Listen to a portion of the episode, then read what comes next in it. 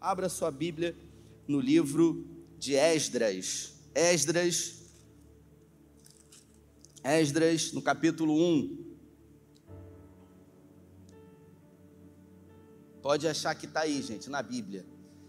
No celular é fácil achar. Quero ver no papel, mas é. Quero ver no papel achar. Você vê que a gente nem ouve mais, Laerte, as folhas, né? Aquela coisa. E é tecnologia mesmo. Eu fui num velório, Vinícius. Eu fui num velório, Vinícius. E eu não fui fazer o, o, o culto fúnebre, sabe? Eu, Giovanni, eu fui no velório porque era parente de alguém da igreja. Eu cheguei lá e aí uma igreja bastante tradicional, né? O pastor estava lá, mas eu não fui fazer o velório, o ofício fúnebre. Eu fui dar apoio à família. E aí quando eu cheguei lá tinha alguns pastores tradicionais, né? E obviamente eu tenho como você uma Bíblia no meu telefone celular. E eu confesso que quando eu vou para o velório, eu não levo Bíblia de papel, eu levo o celular, está ali. E aí, quando chegou lá, eu estou vendo eles cochichando, né, os pastores.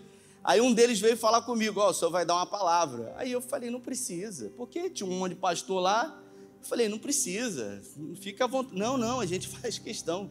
A gente faz questão que o senhor dê uma palavra. Aí eu falei: Bem. E aí o, o, o pastor coordenador, ele chegou para mim e falou: O senhor está com a Bíblia aí? Eu falei: Estou, está aqui no meu bolso. Seu, seu. Aí, deixa eu ver. Aí eu puxei capa preta no meu telefone. Aí ele foi, deu uma sumida, foi lá no carro dele, pegou uma Bíblia do obreiro, meu irmão. Aí chegou e falou assim: Olha, essa Bíblia é de presente, para o senhor não ir mais no, no, no velório sem Bíblia. Aí eu falei: Obrigado. Puxa vida, podia ter dormido sem essa. Continuo não usando ela. Aqui me deu. Mas Abra sua Bíblia aí, livro de Esdras, no capítulo 1. Diz assim a minha tradução: No primeiro ano do reinado de Ciro, rei da Pérsia, a fim de que se cumprisse a palavra do Senhor falada por Jeremias. O Senhor despertou o coração de Ciro, rei da Pérsia, para redigir uma proclamação e divulgá-la em todo o seu reino. Nestes termos, assim diz Ciro, rei da Pérsia: o Senhor, Deus dos céus, deu-me todos os reinos da terra e designou-me para construir um templo para ele em Jerusalém de Judá. Qualquer do seu povo que esteja entre vocês, que o seu Deus esteja com ele e que vá a Jerusalém de Judá reconstruir o templo do Senhor, o Deus de Israel, o Deus que em Jerusalém tem a sua morada e que todo sobrevivente, seja qual for o lugar em que esteja vivendo, receba dos que ali vivem prata, ouro, bens, animais e ofertas voluntárias para o templo de Deus em Jerusalém. Se você pode, feche os seus olhos, Pai, essa é a tua palavra e pedimos que o Senhor ministre aos nossos corações, que o Senhor tenha liberdade para falar, para ministrar, segundo aquilo que o Senhor deseja nessa noite. Que essa palavra ela possa ser tão poderosa e dinâmica ao ponto de sairmos daqui e já colocarmos a tua palavra em prática e termos mudança nas nossas vidas, mudança de rota, mudança de destino, porque a tua palavra ela muda tudo em nós, Pai. É o que te pedimos e oramos em nome de Jesus. Eu Confesso que essa palavra me encheu de expectativa para você entender. O livro de Esdras, ele se encontra dentro dessa cronologia, exatamente logo após o exílio babilônico de 70 anos. O rei Nabucodonosor, depois de algumas investidas em Judá, conseguiu sitiar Jerusalém, conseguiu invadir a cidade e ele levou cativo para a Babilônia os mais influentes, os mais inteligentes, os mais importantes e aqueles que tinham a posição social e econômica melhor. A cidade de Jerusalém ela foi devastada, inclusive o templo que Salomão havia construído lá em Eclesiastes 7, é, esse templo ele foi totalmente destruído, os utensílios de ouro, de prata, e tudo aquilo de valor foi levado para a Babilônia, junto com muitos moradores. Jerusalém ela ficou empobrecida culturalmente, economicamente e ela ficou totalmente devastada. As pessoas ao estarem ah, na Babilônia, logo uh, falsos profetas se levantaram, Tiago, dizendo que pessoas iriam realmente ser levantadas e que Nabucodonosor iria ser destronado. Mas havia uma palavra do Senhor que somente depois de 70 anos o povo realmente voltaria. E se você observar lá no profeta Isaías e Ezequiel, eles declaram que Deus usaria um homem chamado Ciro, esse rei, rei da Pérsia. E ele foi levantado por Deus para destronar o reinado do rei Nabucodonosor, e ele, aqui nesse texto de Esdras que eu li, disse que ele deu, ele decretou, ele lançou um decreto dizendo que quem quisesse voltar para Jerusalém poderia voltar. E aproximadamente 50 mil judeus eles retornaram para Jerusalém. E eles levaram ouro, prata, materiais preciosos. Inclusive o rei Ciro ele permitiu que os utensílios que foram levados por Nabucodonosor eles fossem trazidos de volta para Jerusalém, para que esse processo de reconstrução do templo se desse. Após sete meses da chegada desses homens e mulheres em Jerusalém, eles começaram o alicerce da obra. E eu queria que você entendesse que todo o judeu realmente convicto, ele, ele é fascinado pelo templo ao Senhor. Quando você vê nas reportagens, você que já teve oportunidade de ir em Israel, você observa lá naquilo que é chamado Muro das Lamentações. E por que que aquele muro é chamado de Muro das Lamentações? Porque judeus do mundo inteiro vão para aquele lugar e eles ficam ali chorando, Débora. E eles ficam ali realmente pranteando durante horas, durante dias, durante anos. E por que que eles choram? Eles choram por causa de um motivo só, Léo. Porque eles não têm um templo para adorar. É por isso. Por isso que é muro das lamentações, porque eles vão ali lamentar porque eles não têm um templo. Por que, que eles não têm um templo? Porque exatamente onde a arca da aliança era colocada, aquele lugar era chamado, quem sabe? Esse mesmo, gente, que você pensou e ficou com medo de falar, Santo dos Santos. Repete aí, Santo dos Santos. Esse lugar é exatamente embaixo daquela cúpula dourada que você vê na foto, aquela aquela cúpula dourada. E esse lugar é o lugar exato onde o Santo dos Santos ficava, né? Onde ele fica exatamente. Só que esse espaço, a esplanada ali do templo hoje é um lugar de propriedade dos muçulmanos né, Vinícius? A gente esteve lá em 2019. E os muçulmanos, eles não querem ceder para os judeus reconstruírem um muro naquele lugar. E aí por isso o pau quebra. Quando a gente esteve lá em 2019, a gente estava no Monte das Oliveiras, e de repente, irmãos, foi o dia que se lamentava a derrubada do templo. A gente está lá do outro lado e tem aquele negócio que você coloca os olhinhos para ver, um, é tipo um binóculo, né? Você fica olhando ali, e aí de repente os judeus resolveram invadir a esplanada do templo. Pensa, estava eu, Vinícius, de repente sai uns, um barulho de bomba, eu do outro lado, o Monte das Oliveiras, o Vale do Cedro no meio, a gente começou a botar o olhinho naquele negócio, um desespero, um barulho de bomba, a gente pensou que era o quê? No meio do, do fogaréu lá no Oriente Médio, eu falei: Meu, meu Deus, está tendo um atentado aqui. Eu peguei o telefone, Vinícius até lembrou essa semana. Eu peguei o telefone, irmãos, na hora. Eu falei: Nós estamos no meio da guerra, onde isso tudo está acontecendo. Foi assim mesmo.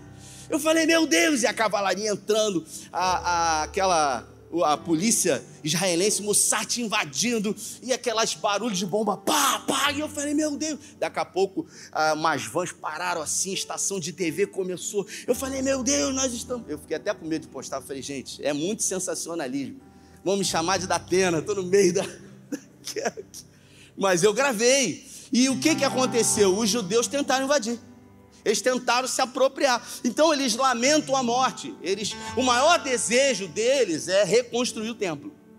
E por isso choram. Aquele muro que você vê na televisão não é o muro que Salomão construiu em Eclesiastes capítulo 7.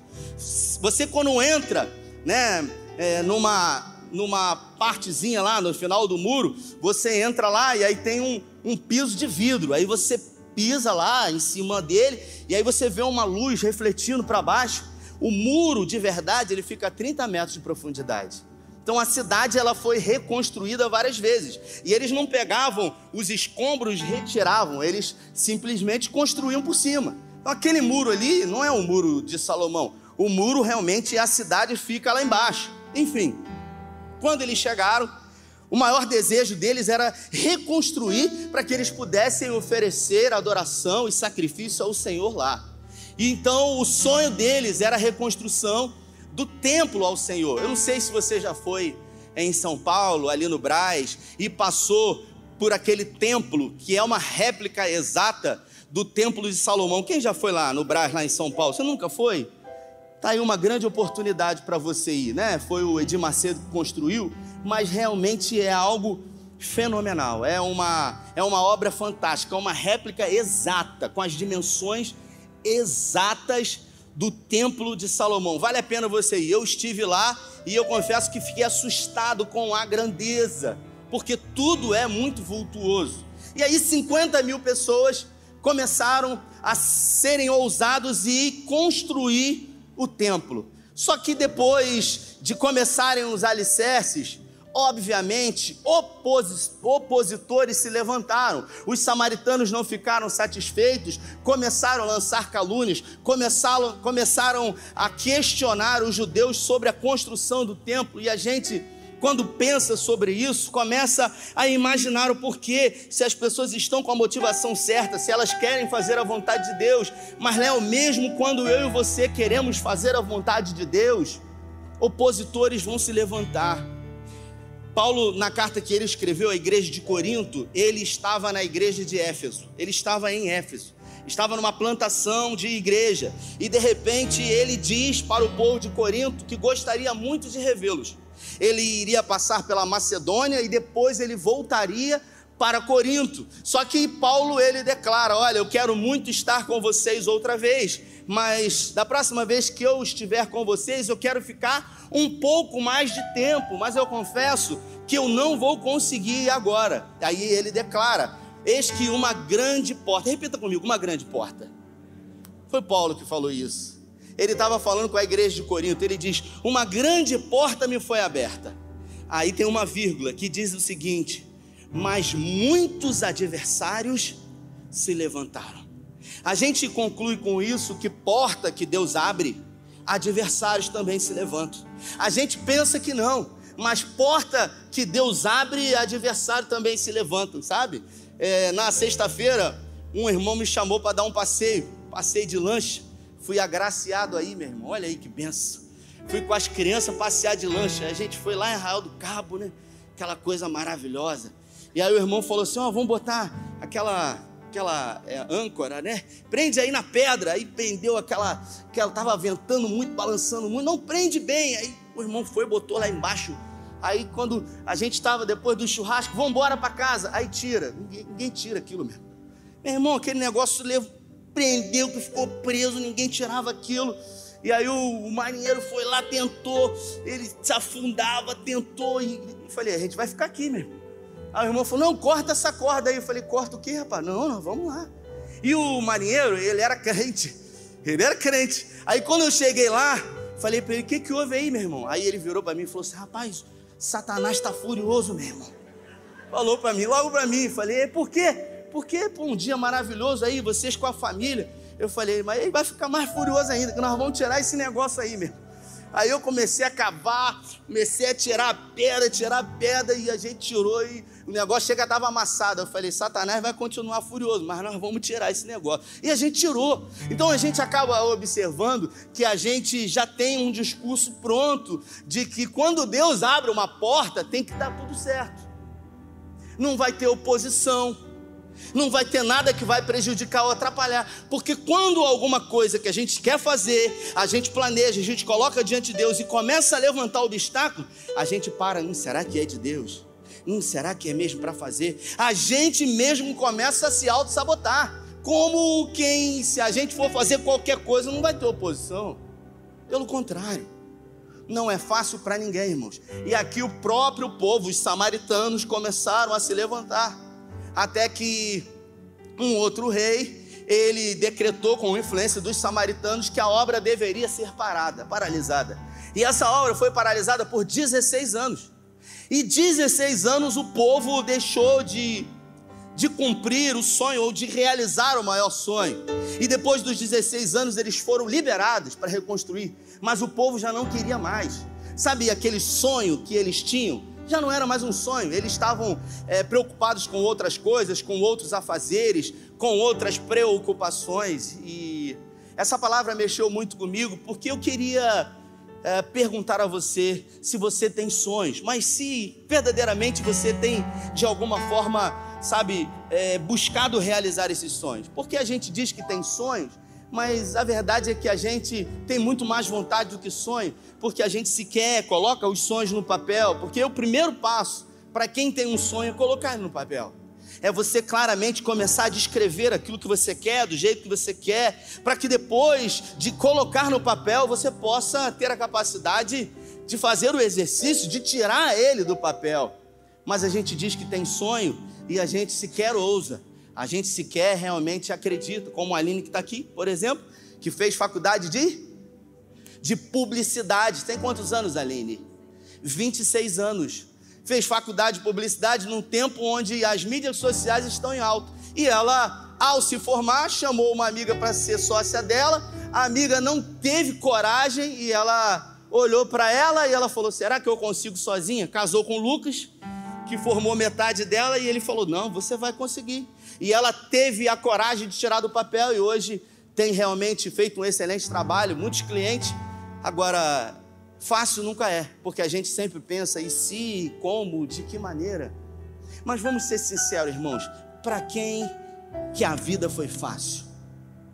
Para qual personagem bíblico a vida foi fácil? Pensa aí, pensa no seu personagem favorito, pensa num personagem, um homem, uma mulher da Bíblia que você gosta, que você quando ouve a história, você fica fascinado e fascinada. Nenhum personagem bíblico teve a vida fácil. Inclusive Jesus, Zelinha.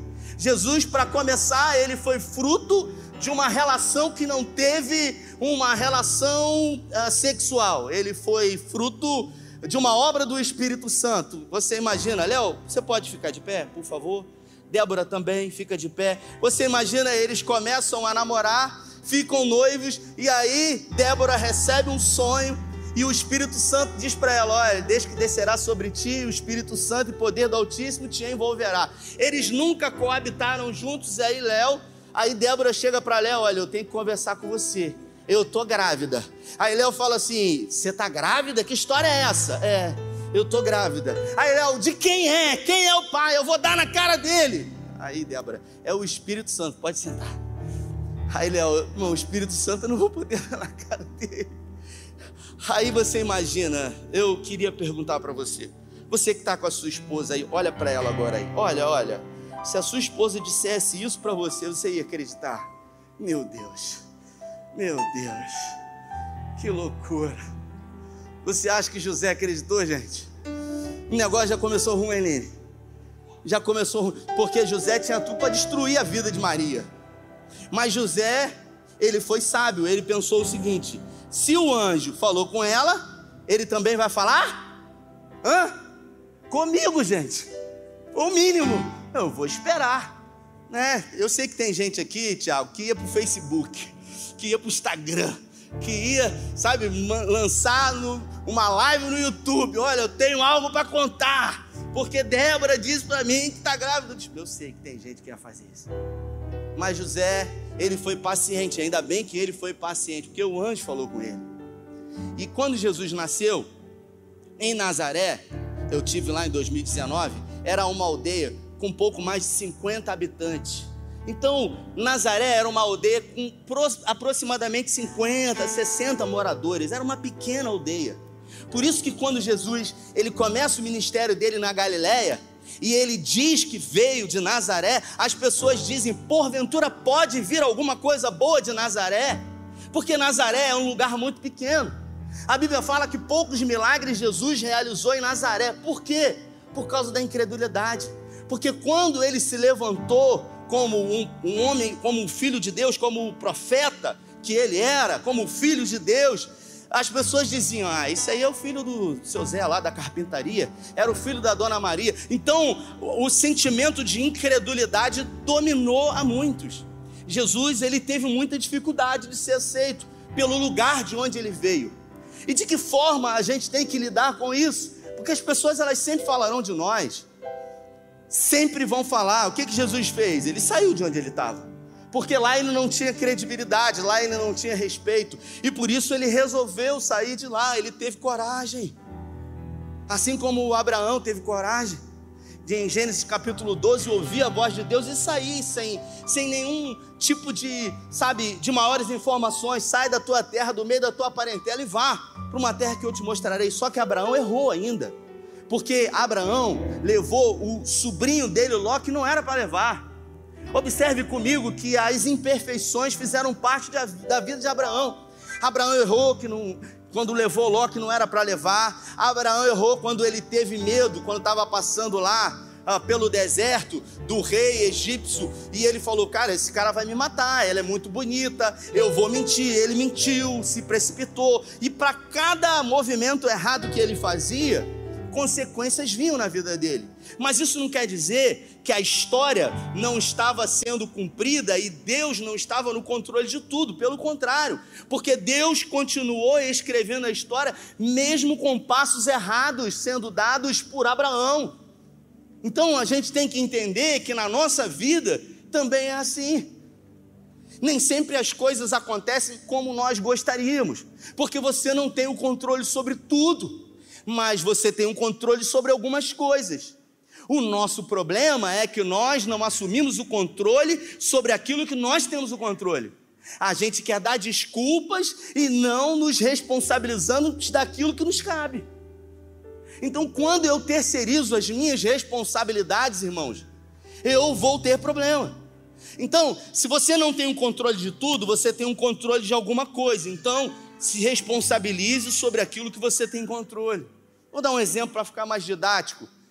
Você quer emagrecer, e aí essas revistas ou tabloides sempre trazem uma nova dieta ou alguma coisa que vai parecer que é um passe mágica. Mas você sabe o que precisa fazer para emagrecer. O que, que você tem que fazer? Você tem que comer menos caloria do que você gasta. Todo mundo sabe disso. Então por que, que você não emagrece? Porque a gente não está disposto a pagar o preço. A gente não está disposto a fazer aquilo que precisa ser feito. Então a gente está buscando um passe de mágica. A gente está buscando um segredo, a gente está buscando alguma coisa que vai fazer com que o nosso esforço possa ser abreviado, quando na verdade isso não existe. E isso faz com que, sabe, as coisas se tornem mais difíceis para nós, quando a gente precisa enfrentar as coisas de frente. Você acha que foi fácil para Moisés? Foi fácil para Jacó? Vai ser fácil para você? Vai ser fácil para mim? Mas a história, ela jamais irá contar o nome e os feitos de pessoas covardes. O J.B. Carvalho, eh, em um dos seus livros, ele conta uma história muito interessante. Ele fala que um dia um professor estava na sala de aula e o professor resolveu fazer algumas perguntas para os alunos. O professor então se dirige para os alunos e pergunta: uh, Albert, Einstein, de, Albert Einstein desistiu em algum momento? E aí os alunos dizem: não. Aí ele se levanta e diz novamente: o doutor é, Martin Luther King ele desistiu em algum momento? E aí os alunos dizem: não. Aí ele fala: Abraão desistiu. E aí os alunos dizem: não. E aí ele fala o seguinte: Valdir da Silva desistiu. Aí os alunos param e perguntam: quem é Valdir da Silva? E ele diz: vocês não conhecem porque ele desistiu. Porque a história não se lembrará das pessoas que desistem. A gente pensa que o oposto do sucesso é o fracasso. Mas o oposto do sucesso não é o fracasso porque durante a caminhada, em alguns momentos, nós fracassamos. O oposto do sucesso é a desistência, é quando eu não me permito acreditar mais, porque a Bíblia fala que até mesmo o justo, por sete vezes, ele cairá. mas em nenhuma delas ele ficará prostrado. Então eu pergunto para você, diretamente para você que tem um sonho para esse ano, você que colocou isso como meta, mas que você está esperando o carnaval acabar, mas o carnaval já está acabando. E aí você fala o seguinte: poxa, agora depois do carnaval eu vou começar a colocar isso em prática. Não era depois do final do ano? Pastor Juan pregou aqui, eu assisti, ele falou: para você que achava que tinha 12 meses, agora você tem 11. A notícia ruim é que nem 11 mais você tem, você tem menos tempo ainda. Mas se você está realmente fazendo as coisas acontecerem, ótimo. O pior é quando a gente fica esperando que elas aconteçam. A gente fica lançando a sorte, a gente quer encontrar com a sorte, mas quem fica atrás da sorte sempre, em algum momento, vai se encontrar com azar. Então, os sonhos, eles só se tornam realidade quando a gente realmente tem coragem. Coragem de decidir quem a gente quer ouvir, porque não é fácil. Quando você decide se levantar para uma grande obra, pessoas vão se levantar né, o, o, o Giovanni? Você que era de um outro ramo, de repente resolveu assumir um ramo né, de, de, de supermercado. E eu acredito que muitas pessoas falaram: rapaz, você é maluco, você sempre é, trabalhou com outro tipo de ramo, você não conhece nada, mas você acreditou, você perseverou, você começou a se informar sobre isso, você falou: eu posso, porque se eu já fiz isso aqui, eu também tenho capacidade. Então, pessoas que não querem que você prospere, que você avance, elas sempre vão falar: não, não tenta não, está em crise, é difícil. Agora, quando a gente tem um sonho, a gente tem que traçar essas metas. A gente tem que, de uma forma clara, sabe, decidir viver isso. As desculpas, elas são muitas, mas no final, eu sempre falo isso nas minhas mensagens: ou a gente vai dar testemunho, ou a gente vai dar desculpa sobre aquilo que passou e a gente não fez. Os erros, eles servem de aprendizado para nós. Eu acabei de dizer há pouco de um erro que a gente cometeu com o nosso filho, de querer, sabe, por 10 anos não ter tido, e a Mirella, quando veio, ela veio para nos ensinar. E a vida é assim. Os desafios eles vêm nos ensinando, mas tudo está diretamente ligado à forma como eu percebo se eu pego os desafios que chegaram até a minha vida e começo a achar que esses desafios são coisas ou sinais do universo de Deus que não é para eu seguir. Não, Rafael, como é que eu sei se é da vontade de Deus ou não? Você tem que colocar em xeque as suas motivações. Qual é a, o motivo que leva você a fazer o que você está fazendo? Tem um livro que eu estou relendo ele, um livro fantástico do Simon Sinek, encontre o seu porquê. E ele diz que você precisa encontrar o seu porquê. Por que, que você acorda a hora que você acorda? Por que, que você faz o que você faz? Por que, que você vive num ciclo de rotina que cerca você? Em algum momento você precisa encontrar o seu porquê. Porque só realiza sonhos pessoas que decidem fazer perguntas para si. Que querer, todo mundo quer. Pagar um preço, poucas pessoas estão dispostas. Nem todo mundo vai conseguir chegar lá, irmãos. Nem todo mundo vai conseguir chegar lá. Nem todas as promessas de Deus se tornarão reais. Uma das músicas incríveis que eu ouvi na década de 2000, mas que infelizmente é uma música mentirosa, é aquela do Marquinho Gomes. Não morrerei enquanto a promessa não se cumprir. Quem tem promessa de Deus não morre, não, não desiste. Quem tem promessa de Deus morre. O povo morreu, um milhão e meio de pessoas tendo uma promessa de Deus. Porque a promessa de Deus, ela não está condicionada a Deus, porque quando ele promete, ele já está pronto a realizar. A promessa de Deus está condicionada a você se posicionar. O T.D. Jakes, ele diz que Deus nunca construiu uma cadeira. Deus nunca construiu uma mesa. Ele diz: em nenhum lugar você vai ver da história da Bíblia Deus ter construído uma cadeira. Deus não construiu cadeira, Deus não construiu mesa, mas Deus criou a árvore. E deu a árvore para o homem, para que o homem, através da árvore, pudesse construir a cadeira, construir a mesa, construir a cama. A gente quer as coisas prontas. Deus criou a instituição casamento, mas a gente quer, além dele ter nos dado o casamento, que ele resolva todos os problemas do nosso casamento quando na verdade somos nós é que temos que nos posicionar e resolver os problemas do nosso casamento. Não foi Deus que deu para você a empresa que você tem. Foi você que realmente quis montar a empresa. Deus deu a sabedoria, Deus deu o dom, Deus deu a habilidade. Agora é você que tem que aprimorar, aperfeiçoar e buscar melhorar naquilo que você faz. Se eu só espero dele, parece uma vida muito fácil. Mas olha comigo a vida dos heróis da fé. Não são heróis porque tinham superpoderes, porque tinham mais habilidade do que eu e que você, porque tinham mais fé do que eu e do que você, pelo contrário, eram homens e mulheres comuns, mas talvez eles tinham o que eu e você não temos ou o que nos falta, que é coragem. Coragem mesmo diante de oposições, porque Zorobabel, quando levantaram oposições sobre ele, ele falou assim: Eu sei aquilo que eu quero e não importa o que as pessoas digam, eu vou até o fim. E ele determinou. Por isso eu tenho dito aqui que ninguém consegue vencer quem não desiste. Tem um irmão aqui que está estudando concurso público para promotor e eu falei para ele, meu irmão, eu não sei quanto tempo, mas realmente se você estudar, uma hora você vai passar. E ele já fez algumas provas, passou em alguns concursos que não é o sonho dele. Ele falou: Passei, pastor, mas não é o que eu quero. E eu falei: Meu irmão, ninguém consegue parar ou vencer quem nunca desiste. E ele fala para mim: a cada dia que passa eu estou mais perto, pastor. E o cara viaja o Brasil inteiro para fazer prova.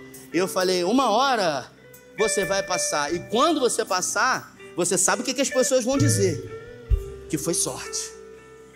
E você vai dizer que foi Deus que deu força para que você estudasse e se dedicasse todo dia, para que você determinasse. Tem um menino aí que, que é amigo nosso, que ele está dando curso agora, o Step One, para médicos se formarem em medicina nos Estados Unidos. Um menino que saiu daqui do Jacaré.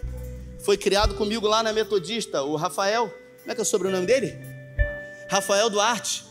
E eu me lembro que fui em Niterói, encontrei com ele lá, eu estava de férias na casa do André. Aí encontrei com ele e ele estava, na época, fazendo inglês porque ele tinha um objetivo. Ele queria fazer o step one. Ele estava fazendo inglês, ele nem dominava inglês. E ele falou para mim assim: rapaz, eu vou para a sala de aula, eu não entendo nada que eles estão falando. Hoje já é um médico anestesista com formação nos Estados Unidos. Agora, foi fácil para ele? Nunca é fácil, mas sempre será possível. Se coloque de pé. E eu queria que você fechasse seus olhos.